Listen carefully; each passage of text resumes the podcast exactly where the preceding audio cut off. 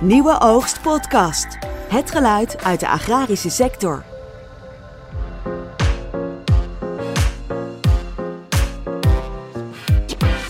Deze Europese Unie heeft nog nooit geluisterd naar haar boeren en haar boerinnen. Blijkbaar moeten we heel Europa in brand steken.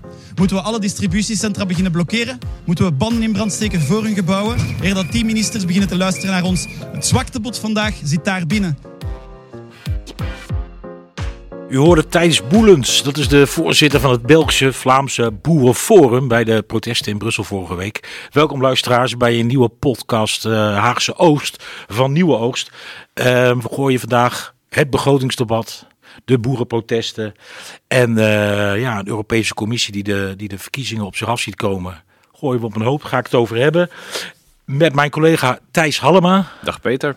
René Bouwmeester. Dag luisteraars.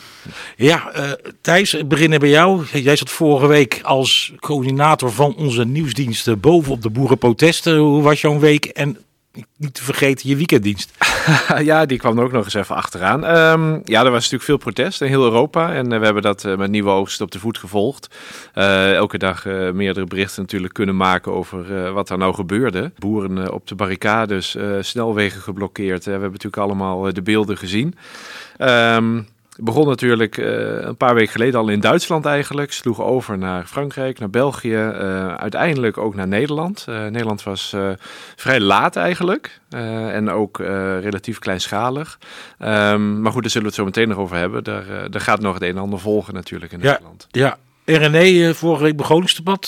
ja, ik zat er ook bij, maar ik ga het nu aan jou vragen van... kwamen de boerenprotesten daar nog aan de orde? nou, dat viel eigenlijk nog wel mee. Um, er is wel, uh, wel wat over gezegd, maar het, het merendeel ging eigenlijk weer over wat er vooral moest gebeuren om uh, de impasse te doorbreken, Peter.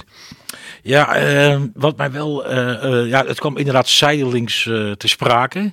Maar laten we gewoon het eerste onderwerp even bij de kop pakken. Dat is NSC-Kamerlid Harm Holman. Die werd opeens, voor mij was het vrijdag, hè, werd hij opeens doelwit van Farmers Defence Force.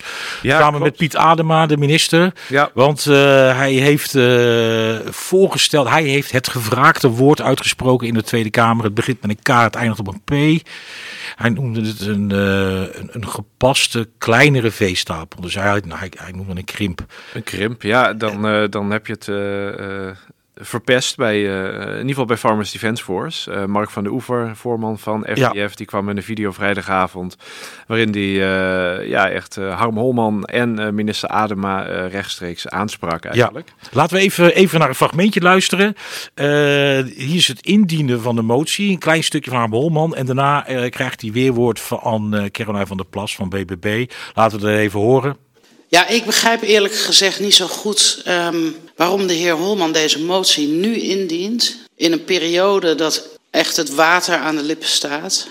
Overal boerenprotesten zijn. En dan komt de heer Holman met een motie voor de krimp van de veestapel. Ik weet wat hij doet op dit moment.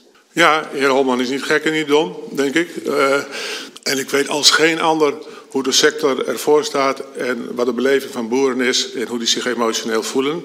Van willen we uit het slot komen, dan zal er een vorm van verkleining van de veestapel moet komen. Bijna iedereen heeft dat geaccepteerd. Als we zo doorgaan, dan gaan we volgend jaar niet onder het plafond van stikstof en van vaart zitten die 10% wordt verlaagd. Als we zo doorgaan, halen we niet de natuurdoelen in 2025. Uh, dan gaan we helemaal onderuit als de evaluatie van de nitraatrichtlijn in 27 plaatsvindt. En wat er dan gaat gebeuren, mevrouw van der Plas, dat wilt u echt niet. De enige manier van Brussel is dan dat wij een aanwijzing krijgen met een generieke korting voor de hele veestapel. De jonge, de groene en de blijvende boeren duper. Nou, je hoorde duidelijk, hier was Caroline van der Plas. Uh, hier waren twee partijen die anders naar de landbouw kijken. Ja, zeker. En die zitten ook met elkaar aan tafel uh, om een uh, nieuw kabinet te vormen. Dus dat is natuurlijk spannend. Um, anderzijds, de verontwaardiging van Van de Plas ja, is misschien ook niet helemaal terecht. Want het is niet per se nieuw geluid wat Holman hier laat horen. Nee, nee, nee, nee. Het, het, het, stond in het verkiezingsprogramma van NSC hè, dat ze uh, ja.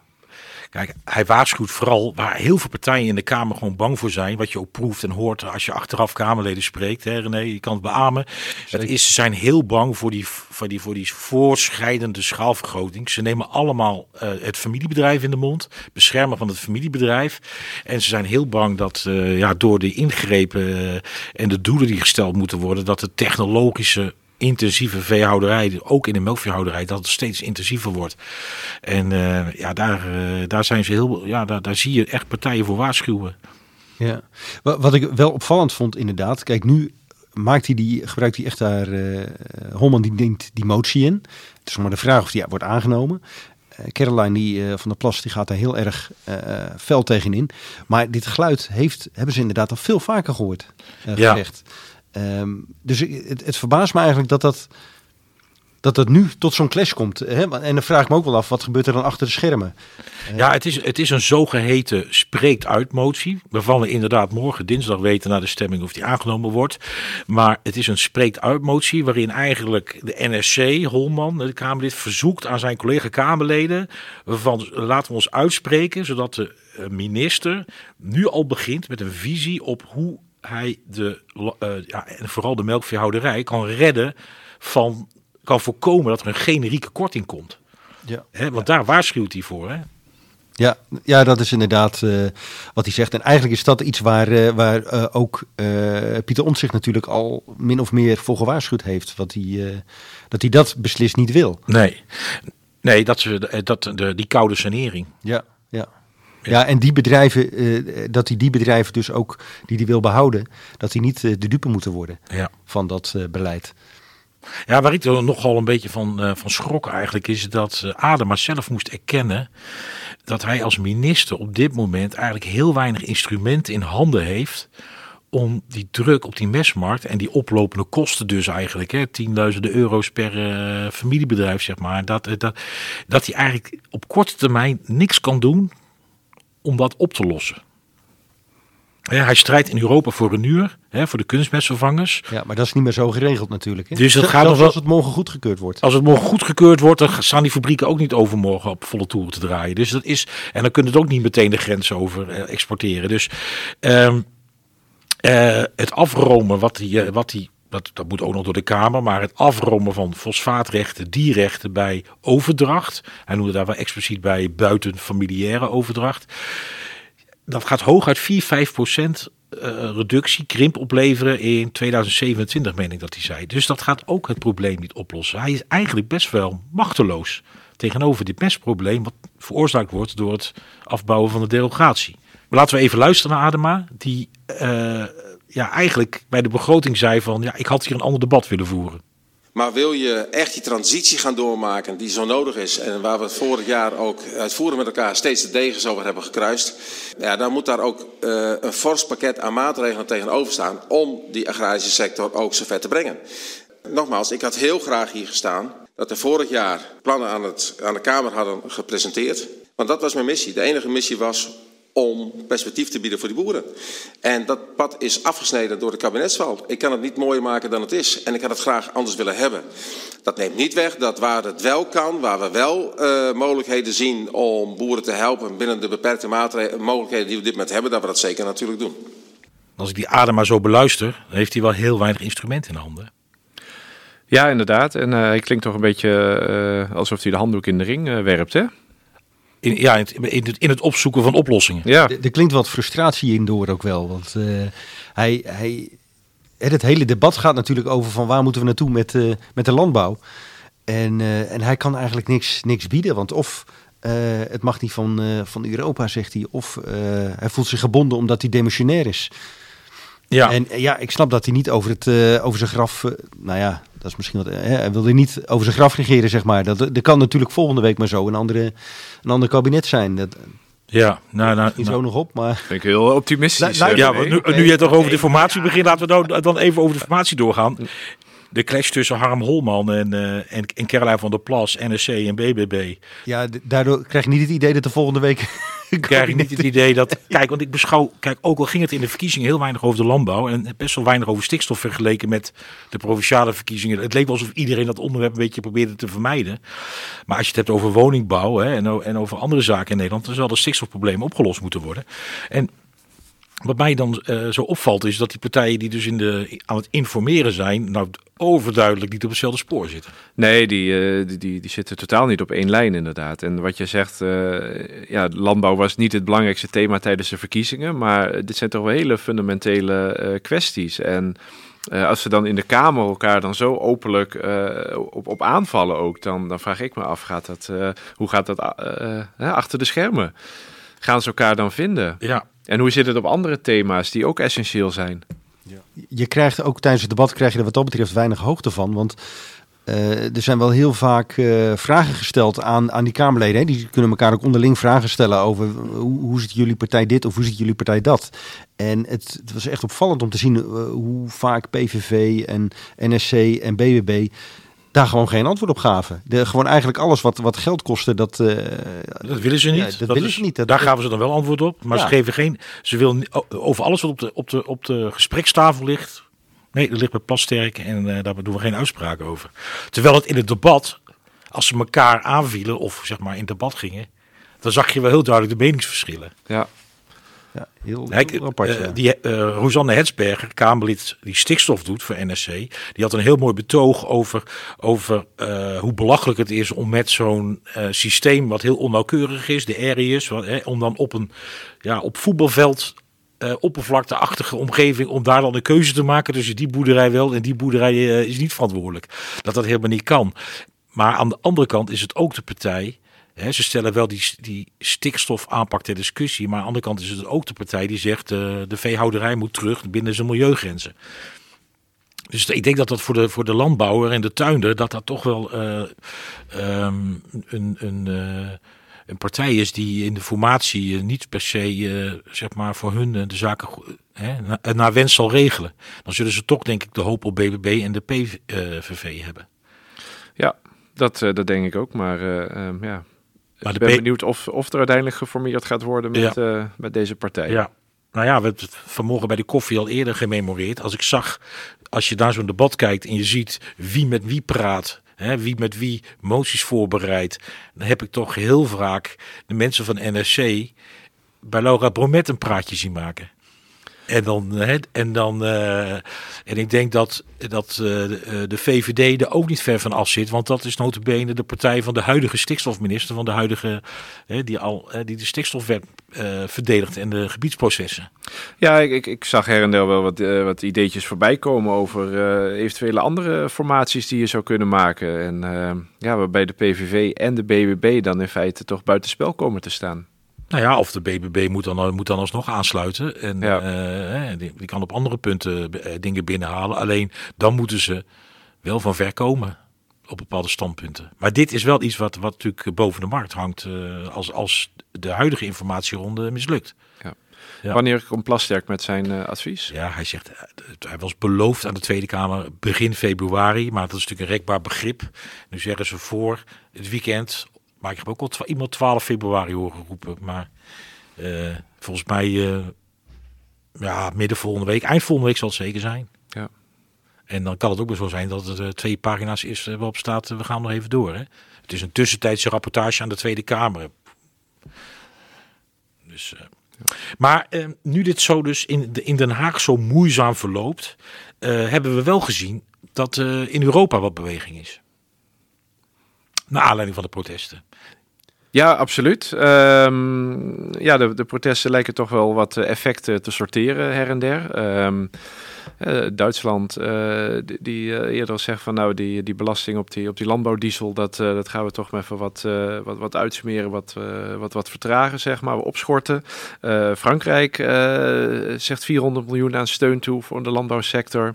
Die verplichte braakligging die, die wordt nog weer opgeschoven. Derogatie voor, hè? Een Europese Ja. Uitstel, hè? Ja, dus uitstel is het eigenlijk. Ja. Die, Hij zou eh, dit jaar voor het eerst worden ingevoerd. Ja, hij zou eigenlijk al eerder worden ingevoerd. En toen door de, eh, door de inval eh, door, van Rusland en Oekraïne is die uitgesteld. Dit jaar zou die worden ingevoerd, maar hij is nogmaals nu weer uitgesteld.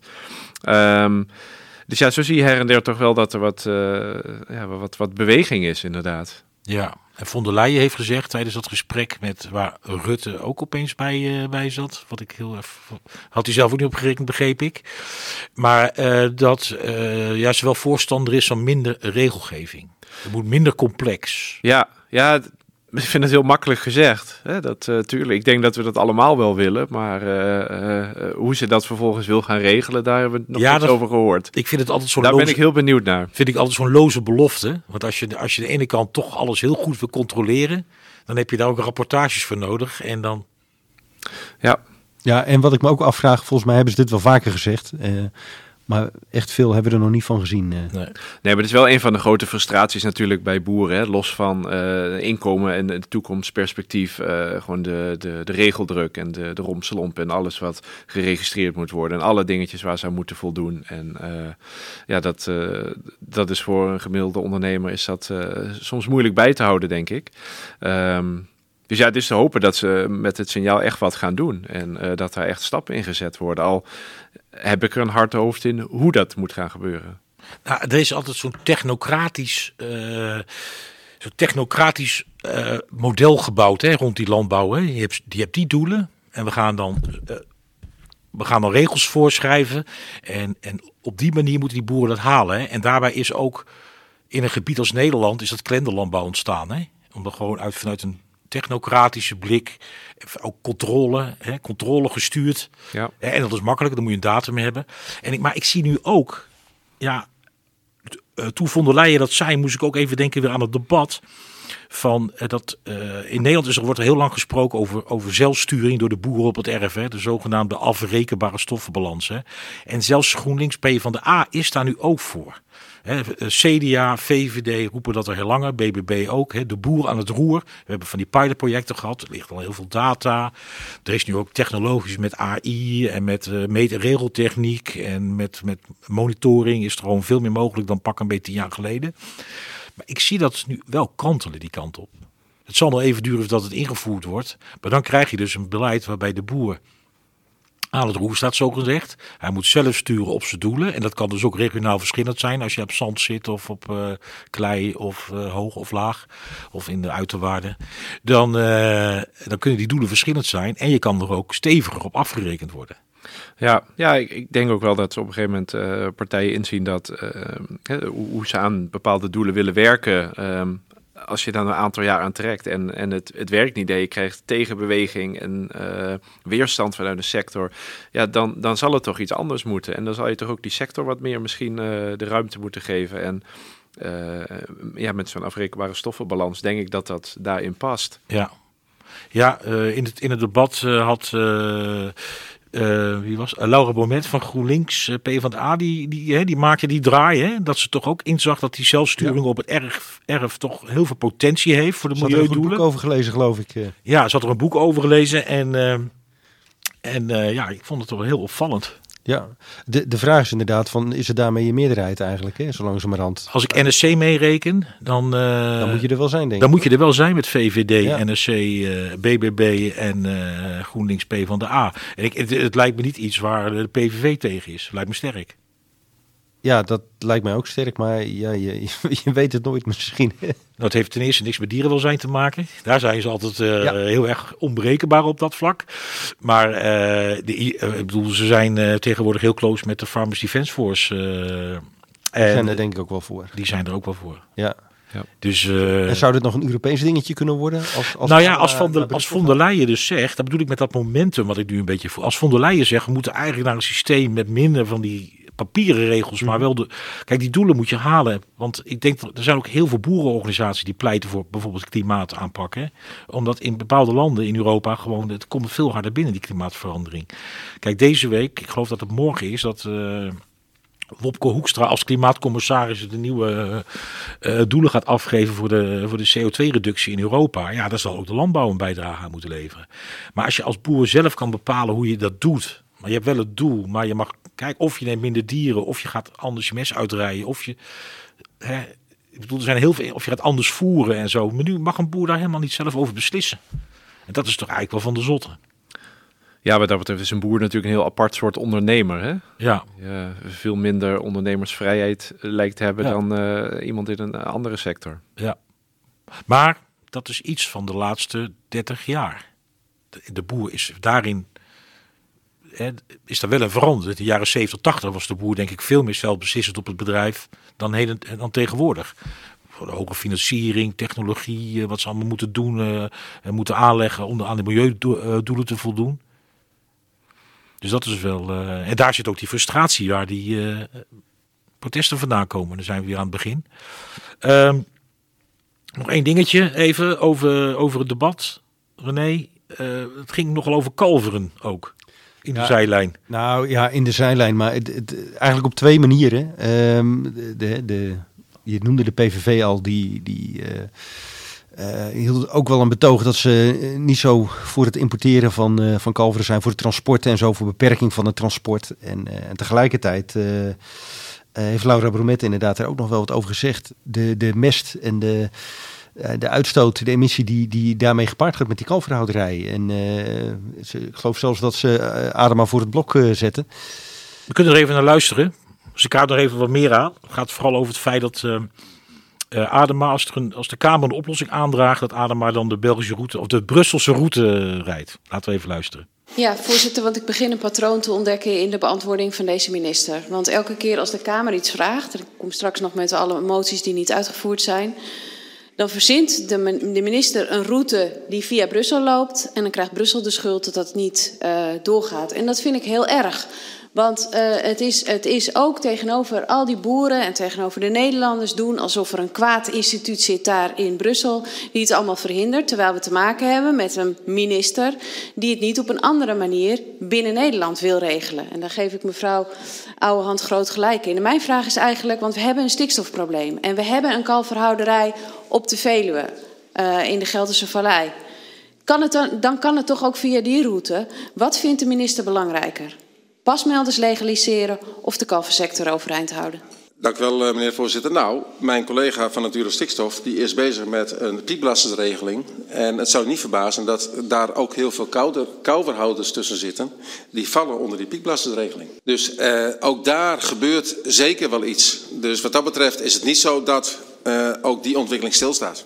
Zij zegt dus, de politiek handhaaft liever de kalversector in Nederland Dat in plaats van het legaliseren, het Ja. helpen van de pasmelders. Ja, Dat vond ik er nogal een. ja. Ja, dat, het, het is wel eh, alsof, het, eh, alsof het ook die keuze is. Hè? Dat, eh, dat, het lijkt mij eerlijk gezegd niet helemaal te kloppen. Maar het geeft wel aan dat er heel kritisch, eigenlijk sowieso door meer politieke partijen, heel kritisch naar die, naar die kalverhouderij wordt gekeken. Ja, Dat, dat kun je daar wel, hè, politiek draagvlak, ja, staat wel onder druk, heb ik Ja. het idee. Ja, ook partijen die, eh, die doorgaans eh, eh, die niet voor krimp zijn, zeg maar, of niet voor een harde krimp, of die, die eigenlijk de landbouw, de huidige landbouw binnen de milieugrenzen willen houden. Zelfs die partijen vinden eigenlijk dat, dat het met de kalversector uit de hand gelopen is. Er wordt altijd met die quote 500 eh, gestrooid, waar de familie van drie in zit. Ja. Die komt om de havenklap voorbij. Ja, die hebben we veel gehoord, ja. En, en ehm, En, En- en, dat het voornamelijk export is en met geïmporteerde eh, kalveren. Ja, de ene partij die rijdt de mestroute. Als we de mest van die kalveren kwijt zijn, ontstaat er ruimte voor de pasmelders. En de, andere, en de andere partij die rijdt de route dierenwelzijn. Dan moeten transporten niet langer dan acht uur laten duren. En al helemaal niet over zee. En, eh, dan, dat zijn eigenlijk, en daardoor ontstaat er dus zo'n meerderheid. Ja. En ehm, eh, ik vind het, dit, dit is nog wel een spannende voor die sector. Ja, ja, al kan ik me voorstellen dat... eh, Ook in zo'n formatie. ook- ja, maar ook dat is natuurlijk niet op korte termijn... gaat dat eh, de lucht geven die, eh, die we nodig hebben. Maar goed, als jij in die sector werkzaam bent... is het natuurlijk niet een, een prettige gedachte, Nee. kan ik me zo voorstellen. Nee, want de piekbelastingsaanpak is daar natuurlijk rond de Veluwe is daar ook al op. Hè, en de Gelderse Vallei, waar toch Ja. relatief veel kalverhouders zitten, daar is daar ook al op, op gericht. Ik zag ook wel, je ziet ook wel voorstellen, ik denk niet dat ze het gaan halen, om toch die opkoopregeling aan te passen, waardoor die wat generieker kan worden ingezet. Hè? Leg dat even uit. Nou, uh, dat is je bedoelt dan, je bedoelt nou, dan de LBV-regelingen? Ja, de LBV-regelingen. Uh, de, de, wat sommige partijen zeggen is dat deze uh, opkoopregelingen zijn zo gericht op, op de plek waar boeren zitten. En niet op zeg maar, het type bedrijf, hoe oud het bedrijf is, hoe modern het bedrijf is, zitten de luchtwassers. En ja, ze zeggen ook, wij kopen dus hele moderne, uh, gezonde bedrijven op. En we laten eigenlijk bedrijven die aan het einde van hun economische cyclus zitten, Hè, die misschien ook wat goedkoper op te kopen zijn. Waar misschien ook een oudere, hè, wat oudere boeren op zitten. Die zeggen, ja, ik wil die, die, uh, het is heel erg gericht op, op het opkopen rond Natura 2000. Terwijl ze zeggen van, we moeten eigenlijk reduceren in die hele deken. En dan maakt het eigenlijk niet uit waar die, waar die partij of, of, of waar die boer zit. Dat is dus ook een filosofie van NSC. Ja. Die dus hè, van, die zegt van, eigenlijk zijn we veel te nauwkeurig bezig met die hexagonen. En die, uh... Dat is ook de reden dat ze eigenlijk uh, geen voorstander zijn van die verplaatsingsregelingen. Ja, misschien niet de meest effectieve methode was. Uh... Ja, omdat het verplaatsen van, van, van uitstoot is dan. Nou, omdat je. Uh... Maar de gedachtegang van, van Christian van der Wal hierin is dat, ze, dat je dan je bedrijf stopt en je verhuist naar een, locatie van een ander die ook stopt, zeg maar. Hey, op de plek waar je weggaat, daar stopt de reductie. Alleen daar geloven ja. die partijen niet, want ze denken nee, ja, kan ook verplaatsen naar een hele nieuwe locatie en daar dat volgens mij is dat, is dat een, uh, een botsing van hoe je die regeling invult. Die nog niet, terwijl we nog niet eens weten hoe die eruit gaat zien. Nee, daar zitten we ook nog allemaal op te wachten. Hè? Op het ja. moment dat al die regelingen ook eens een keer tegelijk open zijn. Uh, een nabrander, even nog een nabrander. Verwacht je deze week nog protesten? Nou ja, uh, het is de vraag natuurlijk of uh, wat de FDF gaat doen. Hè? Die hebben eerder aangekondigd dat ze deze week een groot protest willen doen. Maar vandaag, maandag, maken zij bekend van... ja, het wordt waarschijnlijk toch niet deze week, maar volgende week. Ik denk dat ze toch even de, de carnaval eerst afwachten. De boeren, maar de boeren boven de rivier dan kunnen het dan toch gewoon... Je zou zeggen, die kunnen ook deze week de straat op als, als ze willen. Maar de vraag is natuurlijk ook hoe groot dat protest gaat worden... Um, LTO, agractie heb ik er volgens nog niet over gehoord. Dus uh, de vraag is oh, ja, hoeveel mensen FTF mee gaat krijgen. En gebeurt, gebeurt er deze week nog wat spannends in de Tweede Kamer, René? Uh, ja, er gebeurt zeker wat uh, in de Tweede Kamer. Er, er wordt onder meer een, een rondetafelgesprek gevoerd over de, de mate waarin maatregelen op het boerenerflanden en, en hoe dat uitpakt. Ja, daar ben ik wel benieuwd naar eigenlijk. Oké, okay, of het gesprek over hoe uh, maatregelen landen op het boerenerf. Uh, of daar nog nieuwe regelgeving uitkomt. Oh, nou ja, dat is een heel, ik, zie, ik, zie, het er zo van komen. Ik, zie het, ik bedoel het eigenlijk meer juist andersom. Dat er dan dus dingen worden uh, geschrapt. Ja. Maar, maar dat, ja, dat vraag ik me wel, wel af. Of dat in ieder geval versimpeld wordt. Hè? Ik bedoel... Ik heb het er even buiten bij, bij gezocht. Het is een ronde tafelgesprek over de uitvoerbaarheid van beleid op het boerenerf. Aanstaande donderdag van 10 tot 1 te volgen via de website debatdirect.nl. Uh, dat is een hele leuke. Dus uh, gaan we volgen. Nou, dan weten we dat weer. Thijs Hallema, dankjewel voor je, voor je bijdrage. Graag gedaan. René Bouwmeester, jou ook bedankt voor je bijdrage. Beste luisteraar, bedankt voor het luisteren. Hopelijk tot snel weer met een nieuwe aflevering van Haagse Oogst. Uh, dit was het voor vandaag. Tot ziens. Beste luisteraar, wilt u reageren op deze podcast of een vraag stellen aan de makers van Haagse Oogst? Dat kan. Mail uw vraag of opmerking naar redactie.nieuweoogst.nl onder vermelding van Haagse Oogst. En wellicht komt uw mail in de volgende aflevering aan bod.